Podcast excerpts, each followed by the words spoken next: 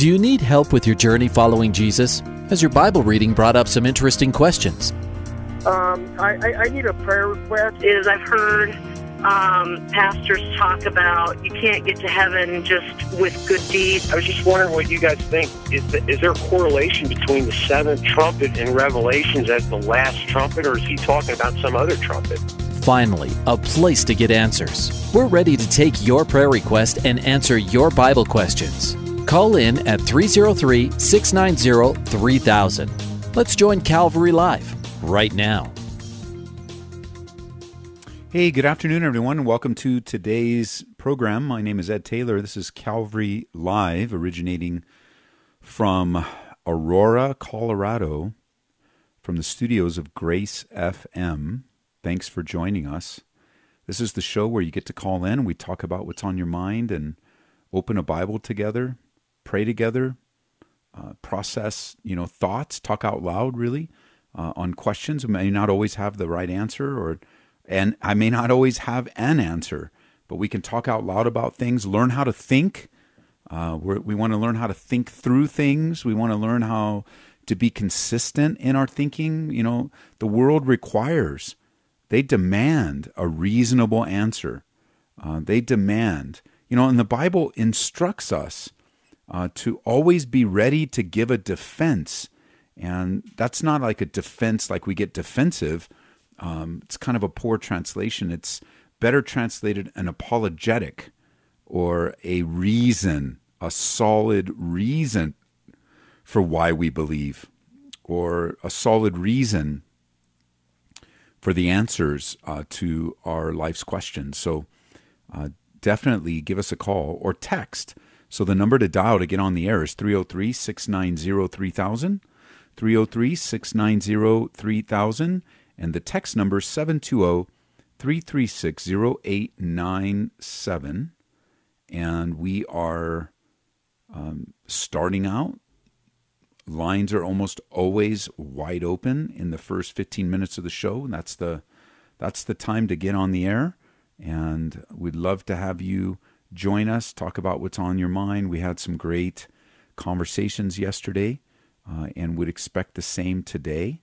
Uh, so give me a call 303 690 3000 303 690 3000. My name is Ed Taylor. I'm the pastor here at Calvary Church in Aurora, Colorado. And we just started a brand new study last night in the book of Daniel. And so we really didn't even cover uh, a verse uh, as much as we did lay some groundwork, and we'll do that the next time we're together.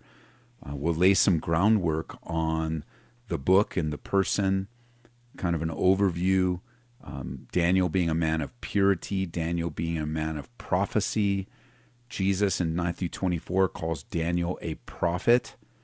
Uh, he validates not only Daniel and his authorship of the book of Daniel, but also he validates the office that Daniel held as a prophet.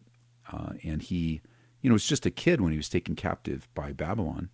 And um, so, what a what a privilege to study the Bible together, and what a privilege to come together and worship.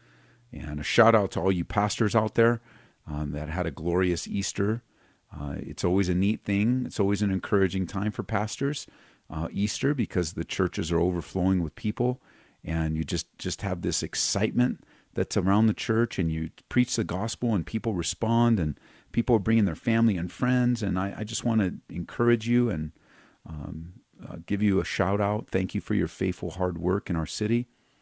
Um, and not only in our city, right? Because this show is broadcast all throughout the country, uh, primarily on Hope FM and Truth FM and some other LP stations. LP stands for Low Power FM uh, around the country. Welcome, welcome. And if you're a pastor in that town, uh, in your town, not just here in Denver, in the metro area or Colorado Springs, but all around the country, um, you as a pastor, you as a assistant pastor, a lay leader, uh, just even a volunteer servant in your church, uh, thank you for your faithfulness. We all benefit from your faithful ministry to your city. Now, I want to prepare you, though, um, because generally, while Easter weekend is the most attended weekend in all the year, you have to be ready because typically the week after Easter is the lowest attended week of the church cycle, the church calendar.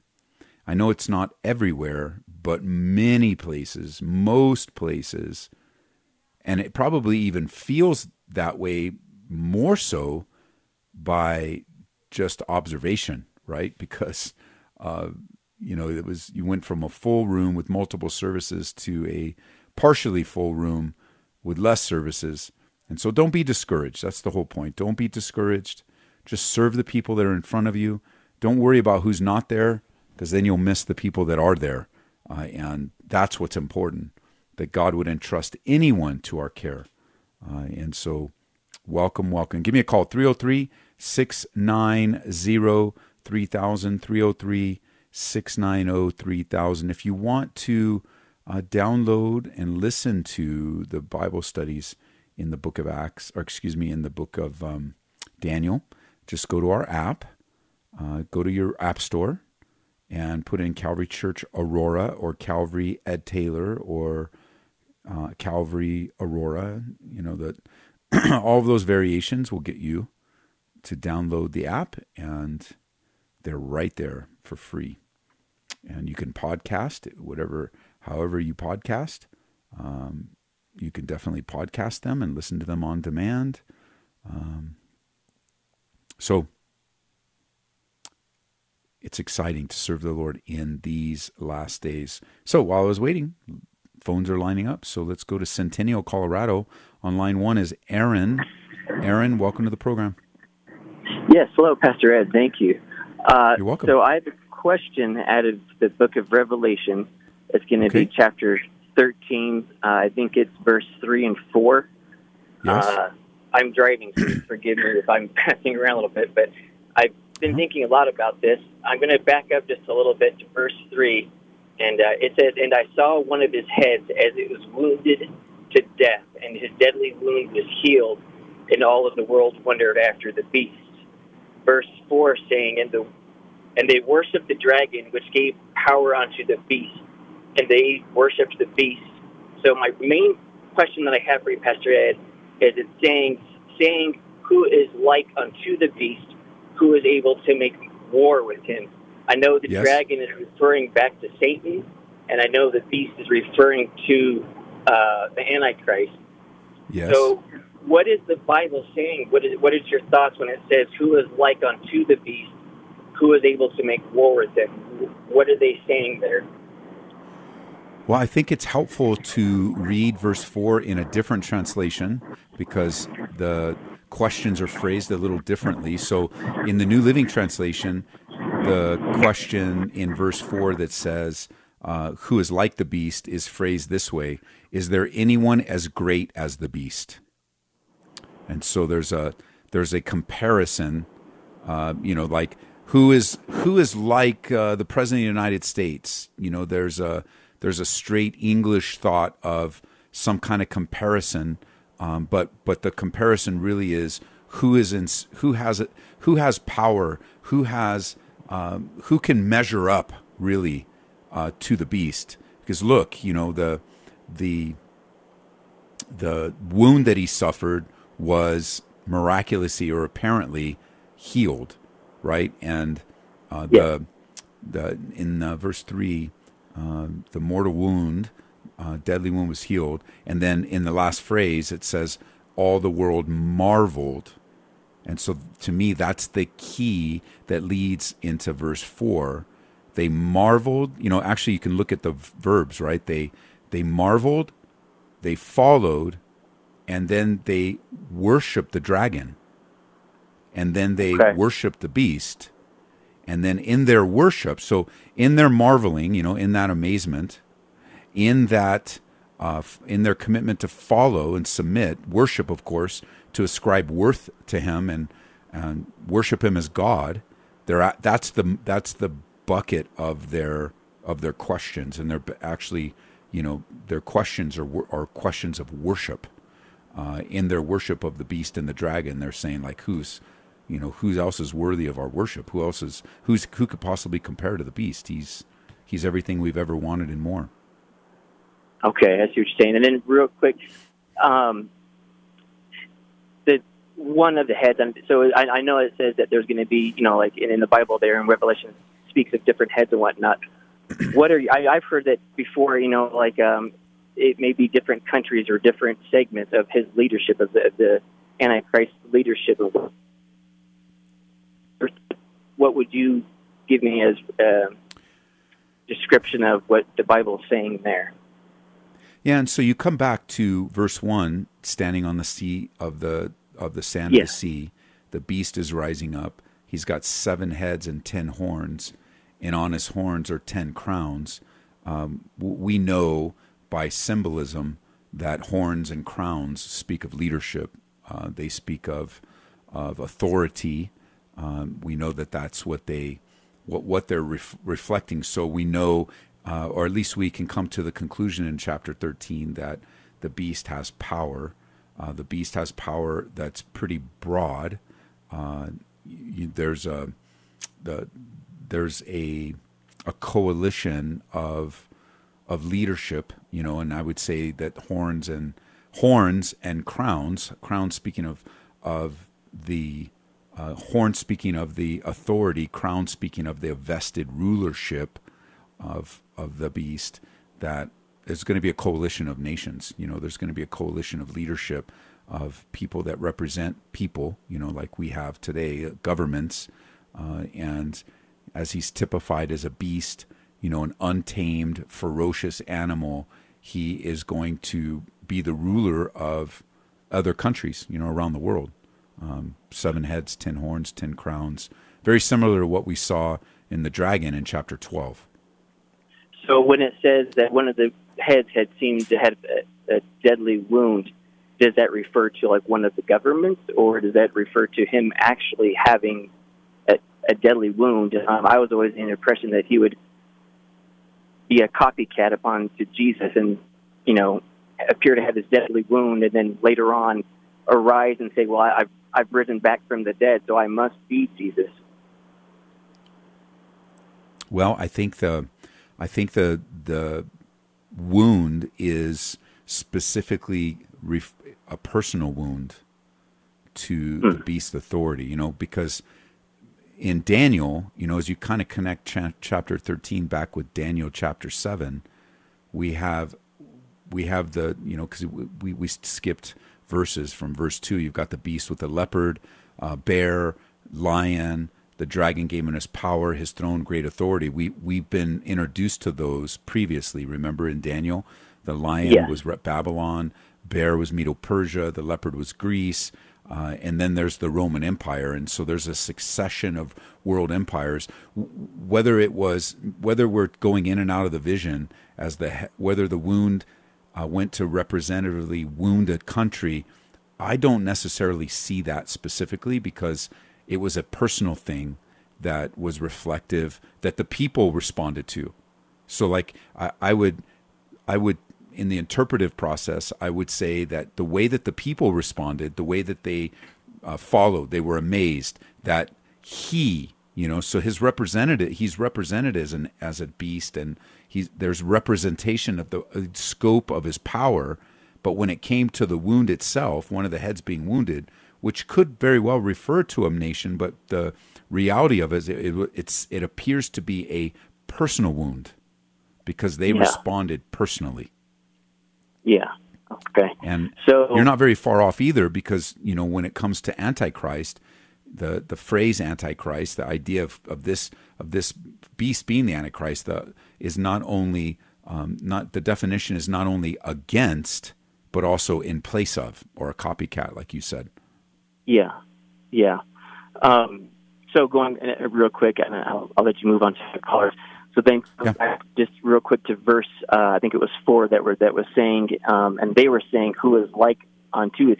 So is that pretty much referring to then who is it who is able to be compared to the to the Antichrist to the beast because of his wonderful greatness? I think that the the statement being as who like who is like the beast is is definitely a, a statement of worship.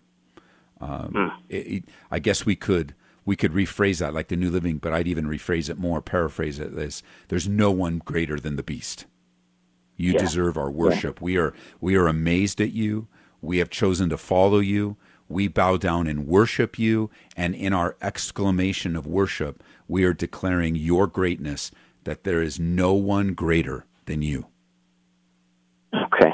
Um, and is I mean I haven't I've read over Revelation many many times, um, Yes. and I don't see anything else being spoken of like that, or of or anything that sounds like that. Is there? I haven't read the complete Bible myself. I've read the New, or the Old Testament. Um, that's as far Yes. as I've gotten to this point. But is there anywhere Okay. else in the Bible um, that speaks of anything else like that, or is that the only In- speaking in what of it? way? um, Speak of as what? far as uh, I guess um, his deadly wound, and um, I mean now that I've, I've spoken to you, I have more of a better understanding of what that verse four is saying. But I was wondering if there was more. Is there someone else? Is there something else that is that we don't know of that the Bible was unclear of?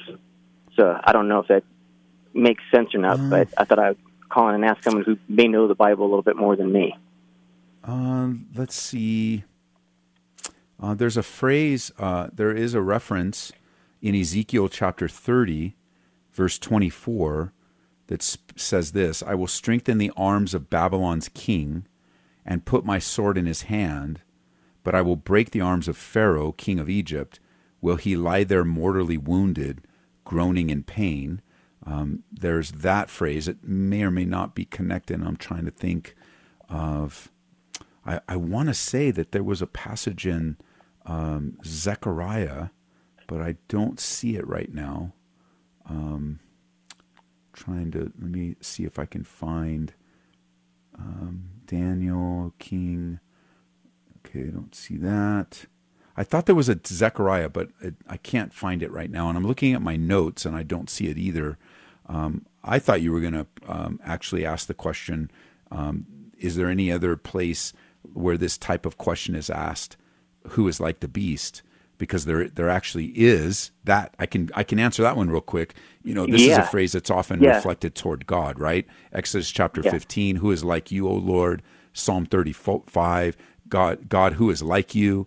Um, that phrase is often referred to as God, and now it's being referred to in the end times. But the mortal wound, I mean, I want to say in Zechariah, there is a reference to a wound. Um, I just don't see it right now.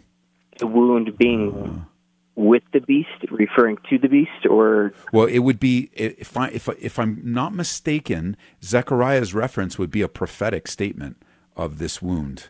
Um, let's see, I've got the worship covered, but I don't see the reference.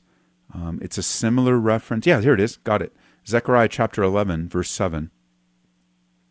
Uh, Woe to the worthless shepherd who leaves the flock. A sword shall be against his arm and against his right eye. His arm shall completely wither, and his right eye shall be totally blinded. And many people believe that that is a reference and a prophetic reference to what's being seen here in Revelation chapter 13, Zechariah 11, 17. okay. But there's no there's more there's no more of a reference as far as going to chapter or uh, verse four. Well, that would be a reference. You know, I would cross reference Zechariah 11, 17 to the mortal wound, if that's, uh, or the, Yeah. the wound that appeared to be mortal, you know, Yes, the sir. fake Yeah. resurrection. Okay. All right. Well, I, I will let you go on other callers. Uh, thank you for taking your time and answering my question there. I, I got to get on to work here I, to my point, but thank you again, Pastor. I, I definitely appreciate right. your insight there. All right. God bless you. God be with you. Bye bye. Bye bye. 303 690 3000 is the number. 303 690 3000. Great conversation.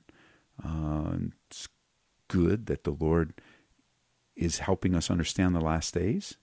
Wow, we got a call from Maryland.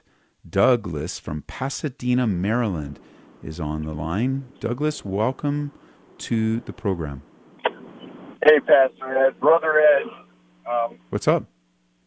Oh man, I don't know if you remember me. I called like three months ago um, about prayer um, for my sister, and she lives in California, and um, she was going through some stuff with her boyfriend, and you know, her boyfriend wasn't saved, and uh, she moved back in with me and my dad in our apartment.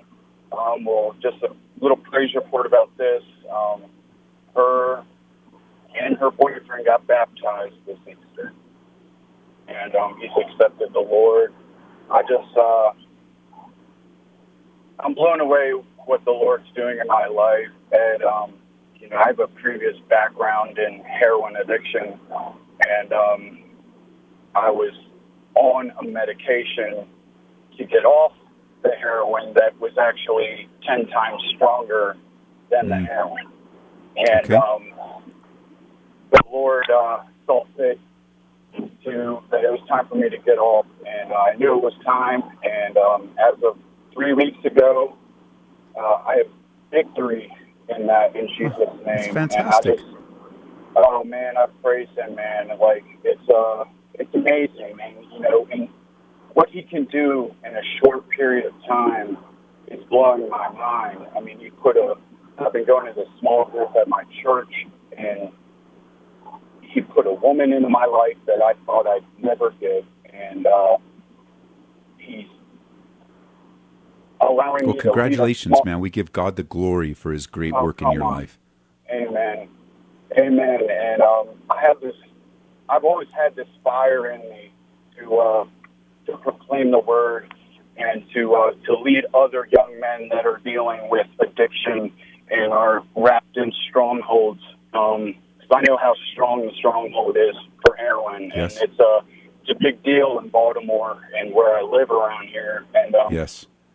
I just want to, I just want to pray for this small group that I'm going to be leading this summer. It's a discipleship small group, so we'll be leading some young men into, uh, you know, doing the Great Commission, reaching the lost, and not only telling them about the gospel, um, but teaching them to, you know, go out and make disciples themselves. Um, and uh, I just, Oh man, God's so good, Ed. And I appre- I'm a delivery driver for a pizza place, and I listen to you faithfully every every day at work, man. And I just want to let you know how much God uses you in my life, and I'm eternally blessed by you. And uh, you know, Scripture says to give honor where honor is due, and um, I just wanted to do that for you, man.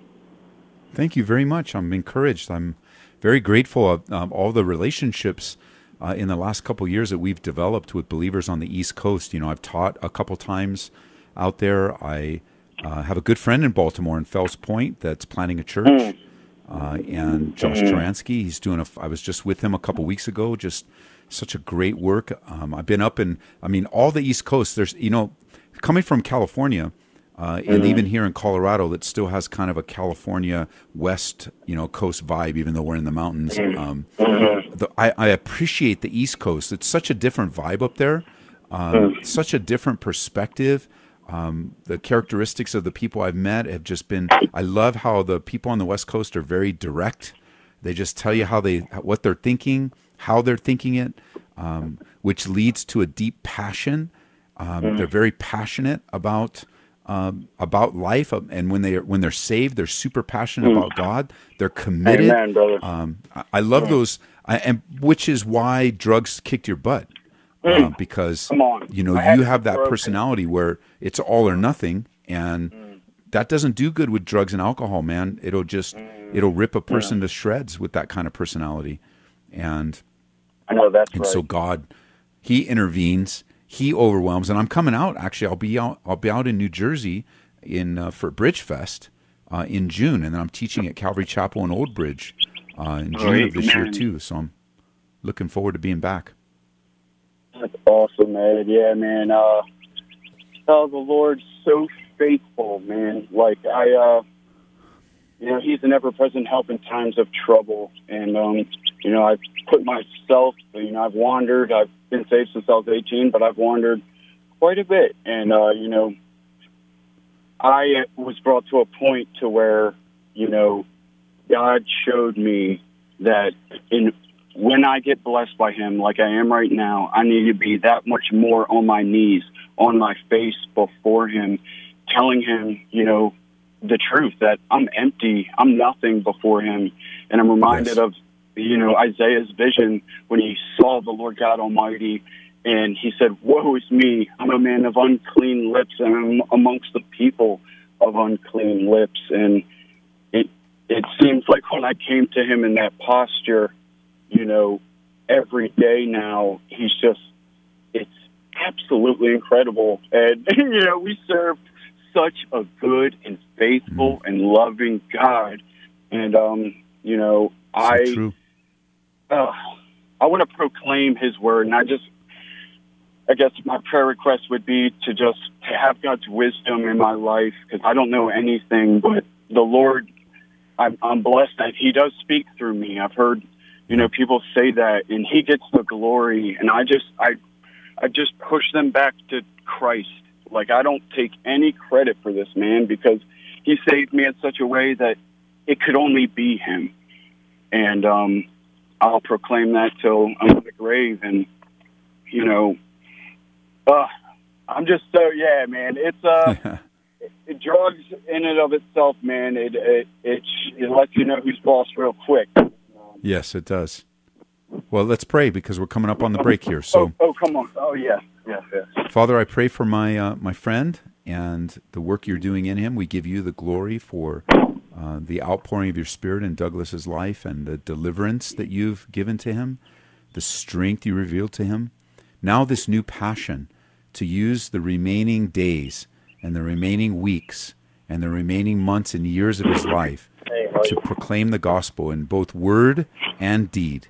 And so I pray you'd guard and protect him from the, you know, from spiritual battles and the attacks that will come, and that you would, uh, you would fill him afresh daily with the Holy Spirit.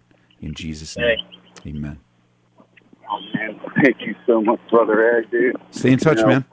Oh, wage war, man. Keep doing it, buddy. I love Thanks, bro. Bye bye. hey, man, what an encouragement. Um, that was an encouraging call because I literally just moments ago received a very hypercritical email. And the Lord always knows how to balance things out.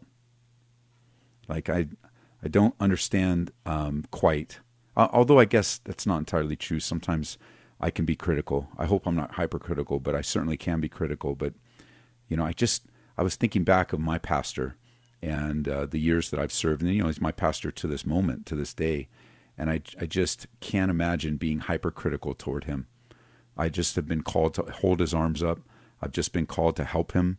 That's my calling in life, not to make life harder for him, but to make life easier for him. And I don't, I just don't understand why people go around the body of Christ trying to make it hard for people. And you know that I'll, I'll talk about criticism a little bit because we don't just dismiss it, uh, because there may be something to be learned. But let's talk a little bit about how to help a brother instead of writing some long email of guilt by association, blah, blah, blah. Like, unbelievable. Unbelievable. So, we'll do that. I, I think that'll be a good time for discipleship. But we'll get to Joe, we'll get to Ryan. We're just going to take a quick uh, minute and a half break and we'll be right back.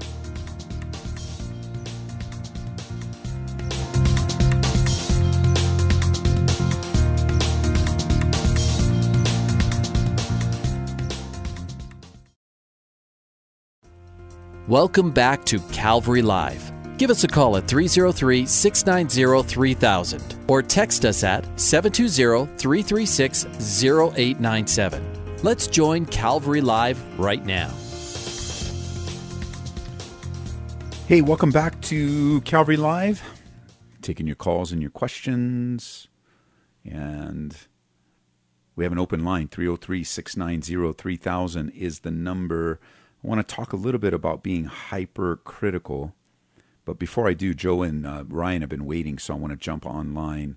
Joe in Colorado Springs. Hey, Joe, welcome to the program. Hey, Pastor Ed. Thanks for uh, taking my call. Appreciate your ministry and listen to you as uh, often as I can on my drive home. Great. What's up, Joe? Um, My question is uh, Christians and habitual sin Yes. um, is is is that kind of like an oxymoron? I deal with, uh, you know, certain forms of habitual sin, and uh, you know, it's it. Sometimes it feels like it's a stronghold. But how how do you, you know, is there something that, that one can do to kind of break free from that? Well, let me let me answer the question straightforwardly. Is Christian uh, is a Christian and habitual sin an oxymoron? I would say sometimes it is, and mm-hmm. sometimes it isn't.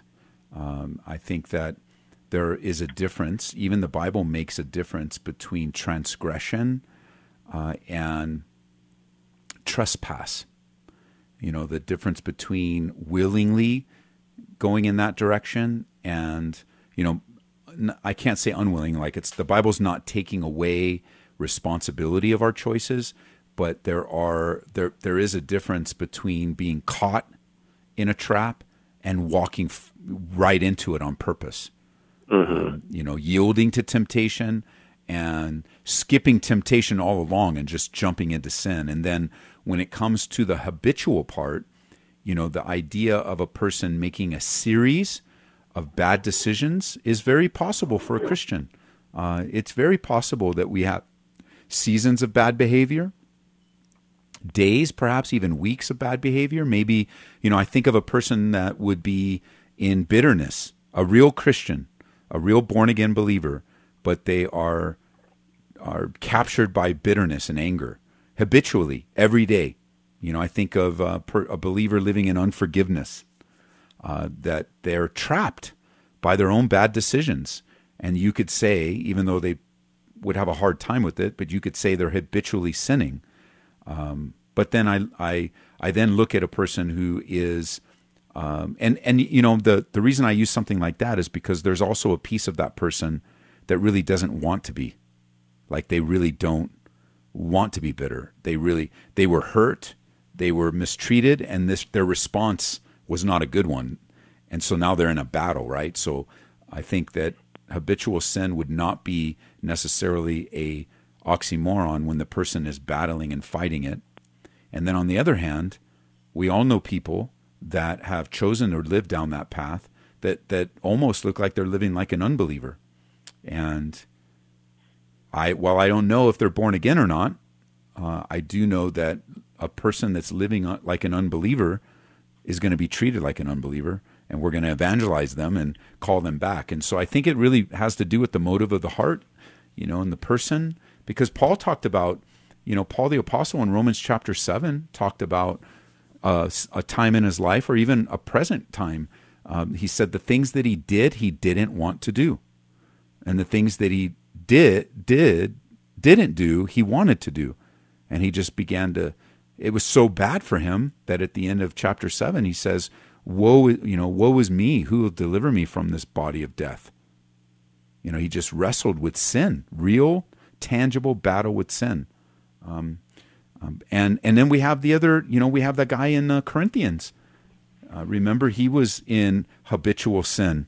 Um, he was having sex with his father's wife, and Paul called him. He, he's the one that that was put under church discipline, mm-hmm. and his turned over to Satan for the destruction of his flesh. Mm-hmm. So I, I I think I think sometimes it is, um, you know, in the sense that if it's used as an excuse you know, if it's used as, well, you know, I'm just a believer living like the devil, well, you know, I'm not going to let that go. Um, if if I, as a pastor, as a fellow brother, if you know somebody comes to me and and they say, "Oh, you know, it's just the way it is because believers just live in habitual sin." Well, I'm not going to let that go. I'm going to take them to every place in the Bible to show the victory of God, the freedom of God, the forgiveness of God. I'm going to take them to Psalm 51 and show them what repentance looks like. I'm going to take them to 1 Corinthians and show them what worldly sorrow and godly sorrow that leads to repentance. You know, I'm going to take them to John's message, repentance. Jesus mentioned repentance. You know, but if a if a, if a brother comes to me and they're struggling, then I'm going to take them to passages where struggling is overcome because struggling is all throughout the Bible. So it just yeah. really depends on the situation and what we're dealing with. But either way, I'm going to help a person get right with the Lord to the best of my ability.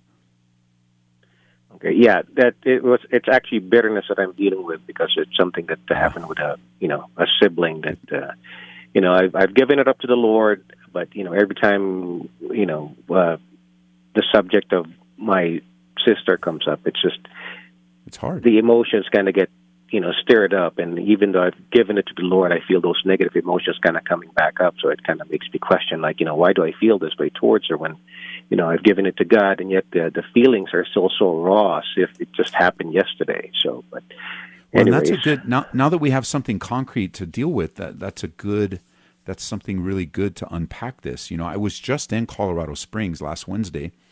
Um, I had the privilege of teaching uh, the Wednesday night Bible study at Rocky Mountain Calvary, and and I took a message that seems to be bearing a lot of fruit in our church and and when I'm traveling, and that is uh, a message on forgiveness. And so, what I want you to do is, I want you to email me, Joe, and I'll ret- respond to that email with a series of links um, Okay. that will help you on this topic the topic of forgiveness, the topic of anger and bitterness, that Bible study, even uh, a series that I refer to that um, how to be free from our past. But let me summarize a little bit of what you're feeling um, that every time your sister or your sibling comes up, it, it's frustrating and, and you're like, but I already gave this up. And, and so this is what happens. We, we sometimes confuse forgiveness with a couple of things, you know, where, you know, I, I've, I acknowledge that my sibling wounded me. I have forgiven her, but she hasn't changed.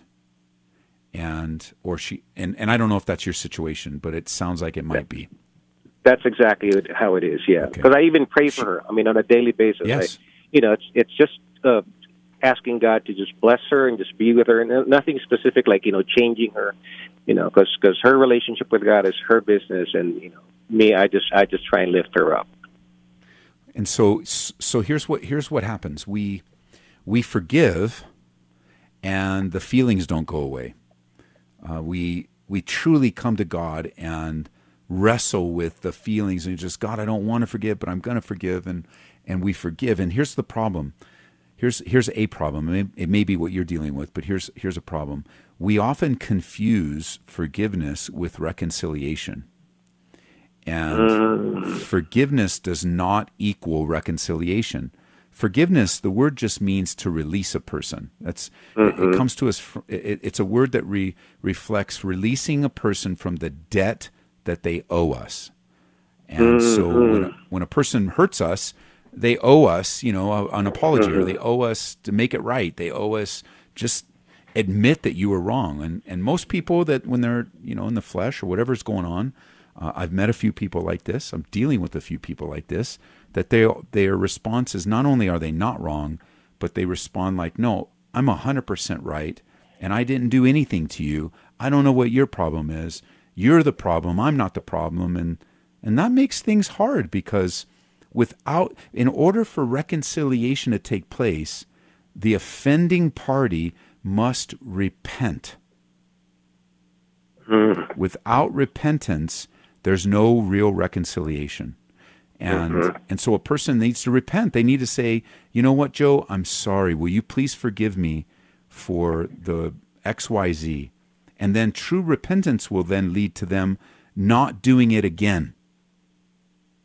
But mm-hmm. in the case of a person or people that continue to hurt, our only response needs to be a continual forgiveness. Remember, Jesus spoke of this. Jesus spoke of this in relation to Peter when Peter asked about forgiveness, and Jesus said, 70 times seven. Hmm. And you're like, who in the world? Like, you know, a lot of times you read that and you go, who in the world would need to forgive 70 times seven? And now you're in a place where, well, Ed needs to forgive, Joe needs to forgive without counting. And, and it's mm-hmm. with the hopes, first of all, forgiveness releases you from bitterness. Like Yeah. if you've truly forgiven, then it be every time you forgive, you cut the cord on bitterness. You don't dwell on it. You don't defend yourself. You don't explain yourself. You don't prove yourself. You just forgive and move on. Mm-hmm. But the problem is because there is no reconciliation, you ache. Like, and so here's the thing. Here's what another thing you're dealing with. Forgiveness is an act, but healing is a process. And we confuse, we think forgiveness is going to bring immediate healing, and it doesn't.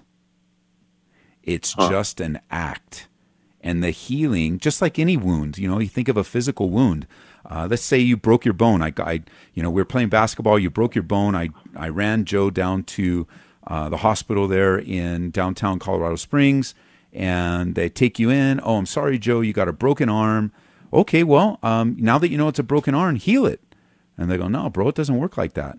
We're going to cast it up for you, and it's going to take some time to heal. And and and that's where these wounds, unfortunately, um, you know, they're they're very, it's very difficult. The family ones, especially, are very difficult to to heal because, especially when there's not reconciliation or, you know, when there's not repentance, uh, and then people keep keep sinning against you. They keep talking about you. Keep doing like you are challenged daily. You know, like your sister might be talking all about the family, how horrible Joe is, and you're like, my gosh, this gal's got a problem.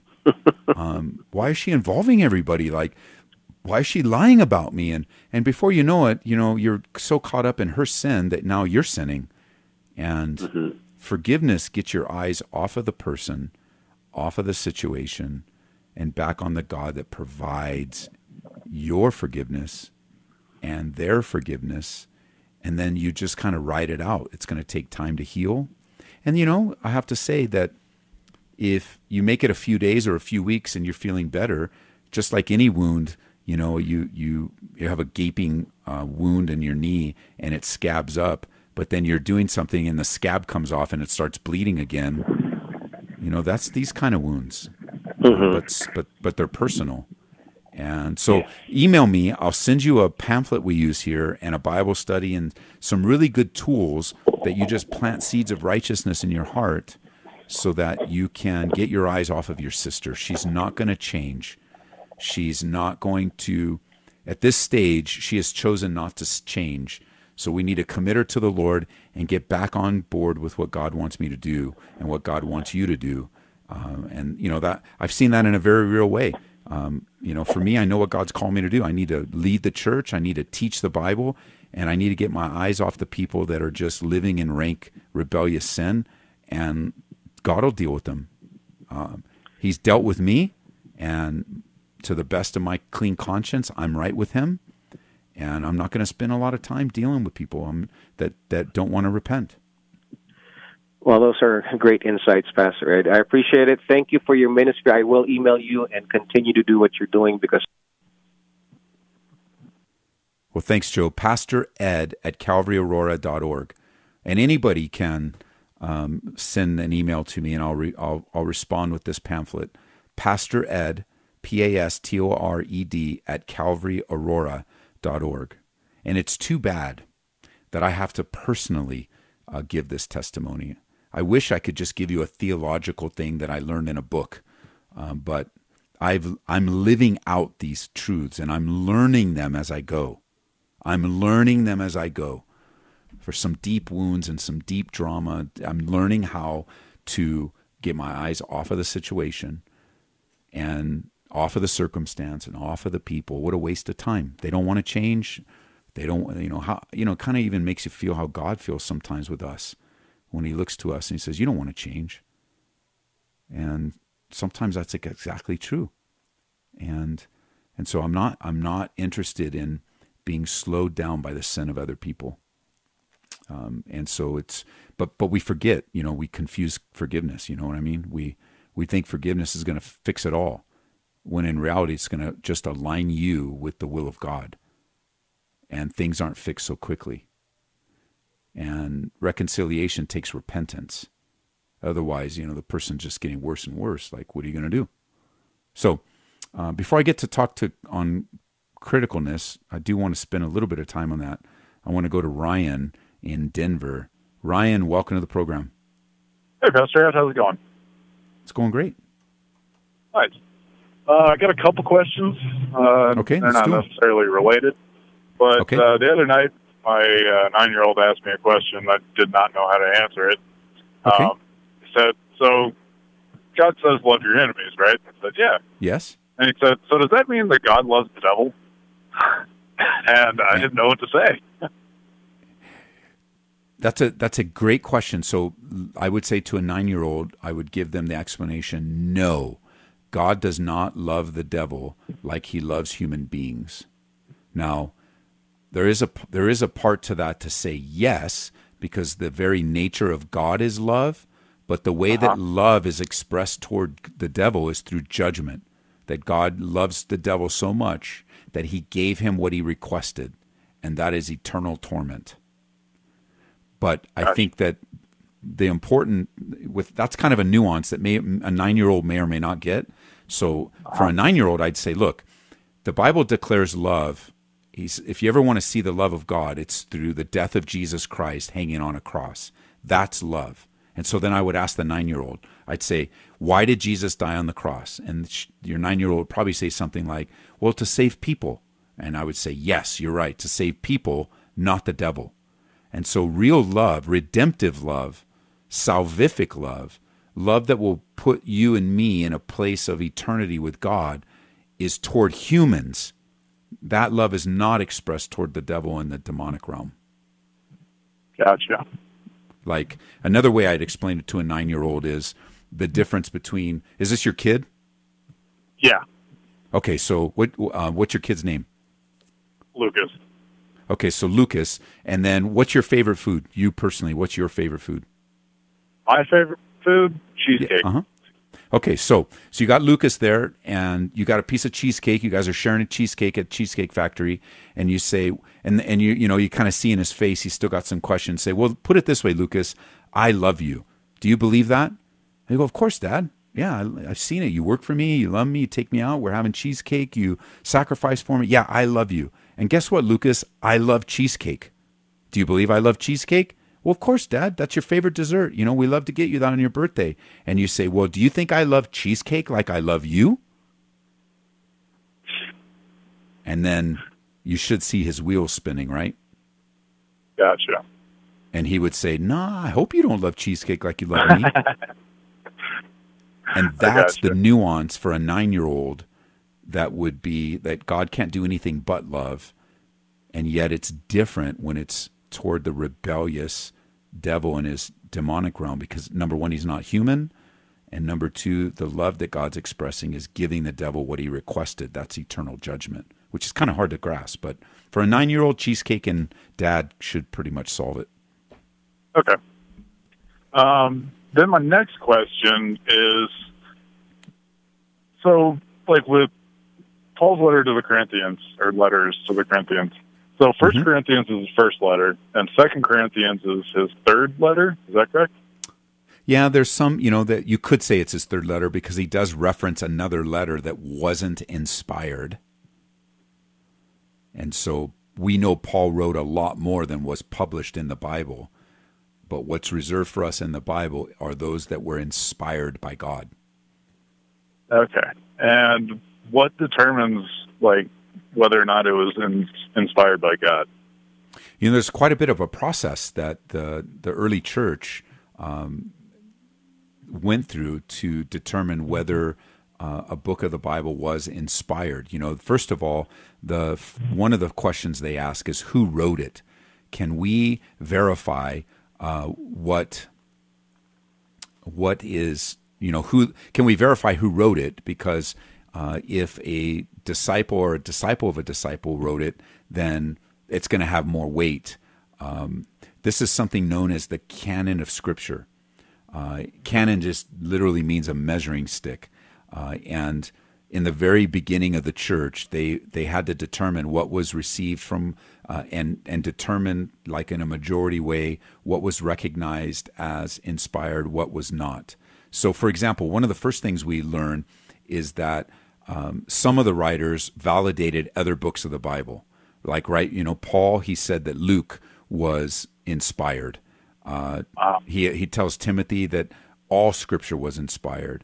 Um, and then you had in the first century, that's, you know, from zero to 100, you had different church leaders recognizing and accepting specific books as being inspired. So basically, you know, if you email me, I can send you a big chapter on this. Um, Okay. I'm, it's been a while since I've been in school, so I'm trying to think what the there was like three or four categories. Um, there was wasn't an apostle or or a disciple of an apostle. Um, was the book accepted? Uh, like wasn't it accepted writing by the leadership of the early church? Um, did the book fit the consistency of doctrine? You know, or did it contradict? Because if there were contradictions in the letter, then it wasn't accepted. Um, and did it have another thing that that they looked for was um, like when they did the did what was being what, what was being read did it have did it demonstrate spiritual power? Like did it have a moral or spiritual power to it? Um, so if you email me I'll, I'll send you a i got a great article from moody bible handbook on how they went through that uh, and what the process was. Now, for example, the six, the the thirty nine books of the Old Testament, at least what, how we have them categorized, were already accepted by the Jewish uh, by Judaism. That's what Jesus used, so they were already accepted. When we speak of the canon of Scripture, we're really referring to the New Testament. Okay. All right. Well, I will definitely send you that email. Yeah, do it. I'd love to send you an article. It'll help um, put some pieces together on how the Bible was collected and what we refer to as the canon of Scripture. Like, for example, last night. So here's a great. Here, here's something um, interesting to consider. You know, there's so so many critics of the Bible. Uh, so many people say the Bible's not true. It wasn't written. Um, you know, Jonah wasn't real. Adam and Eve wasn't real. I just saw something on online today that uh, somebody called Daniel, the book of Daniel, a work of fiction.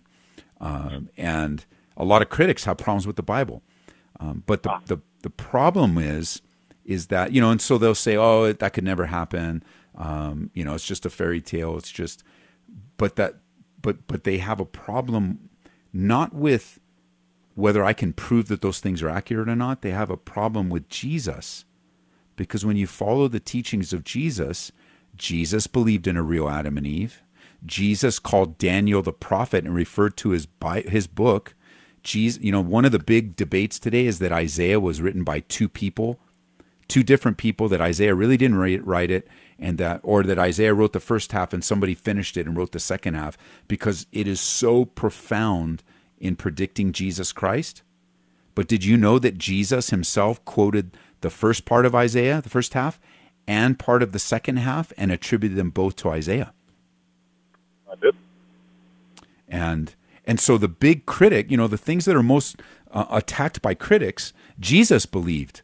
And so that means that we only have a few options. Either Jesus believed a lie and taught it as true, or Jesus was deceived or dumb, or he was actually who he said he was and he validated the inspiration of those Old Testament books. He actually, do you know that Jesus validates the inspiration of the entire Old Testament? He said that the entire Old Testament speaks of him. And he also said, remember in Luke 24, when he was on the road to Emmaus, he opened up from Genesis and did a Bible study with those guys all the way through to Malachi, revealing himself to them. Can you imagine what kind of Bible study that was? Pretty crazy. And so, you know, the critics seem to win the day because they've got these arguments so quickly. But like Daniel, we're studying Daniel, and Daniel's totally under attack because it is massively accurate in its prophetic insights. But Jesus said Daniel wrote it. And I believe Jesus, not the critics. I'm with you on that. So when it comes to New Testament canon, there is a process, and I'd love to share it. Okay, great. Well, I will send you that email. All right, and when you talk to Lucas, tell me how it goes. See if he understood. All right, we'll do. All right, man. Thanks. Yep, have a good one. Thanks. Well, we're coming to the end of the show today. I know there's some folks on on hold, so thanks you guys. Thank you guys for calling, but we're just we're not going to um, uh, we're not going to be able to answer your call, Cody or Mike. So uh, please call back. Um, tomorrow, Pastor Jeff will be on, so you can talk to Jeff if you like, or or just um, call back. I'll be back, Lord willing, next Wednesday uh, for my uh, days that I do Calvary Live. We don't really have time uh, to talk about criticism uh, which is fine. That was from the Lord. These questions were much better. But I do want to say that um, the Bible predict, uh, the Bible forbid, Jesus forbids two types of judgment, two types of criticism: hypercritical and hypocritical. And this is in Matthew chapter seven. I was going to unfold this, but we just don't have the time. But you know, somebody hears something and they just immediately need to be critical. And I would just encourage you stop being so stinking critical, believers. Let's let's walk in love. Um, let's stop being so critical and and just finding everything that's wrong with people. And instead, let's find common ground. Let's find a way to build a bridge. Let's be known for our love for one another. Uh, let, let's let's see the person and not the disagreement. Uh, let's not be so quick to try to prove our points and and tear down you know, especially social media, you know, or, you know, I see a couple guys, you know, I found a new doctrine. And so I want to tell you everybody about my new doctrine and how bad everyone is. Uh, you know, and I'm part of a fellowship family, Calvary, that people just like to throw pot shots at all the time. Oh, Calvary Chapel's this and Calvary Chapel's that. And Cal- like, seriously, Matthew 18 says if a person's offended you, go to him, you and him alone.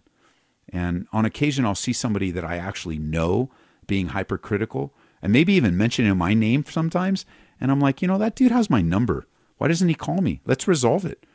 And one of the reasons they won't call me is because they want a platform. If if we resolved it, then they wouldn't be, uh, you know, if we resolved it in the Lord like we should, and then they they would have nothing to be critical about.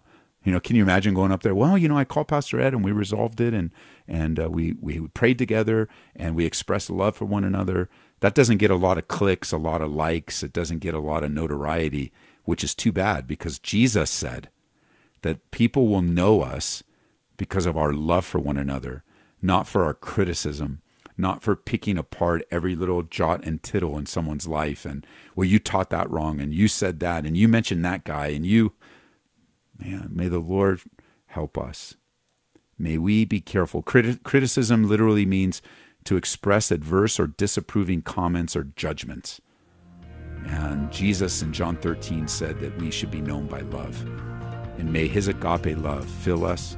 May we be agents of love. And, you know, I just, um, not going to take it, not going to receive it, but instead going to point people to the love of God because he loves you. Send his son Jesus Christ to die for you. Amen. Have a great night. May you be blessed in all that you do in Christ, abiding in him. See you later. See you this weekend. You've been listening to Calvary Live. Tune in next time for prayer and God's Word.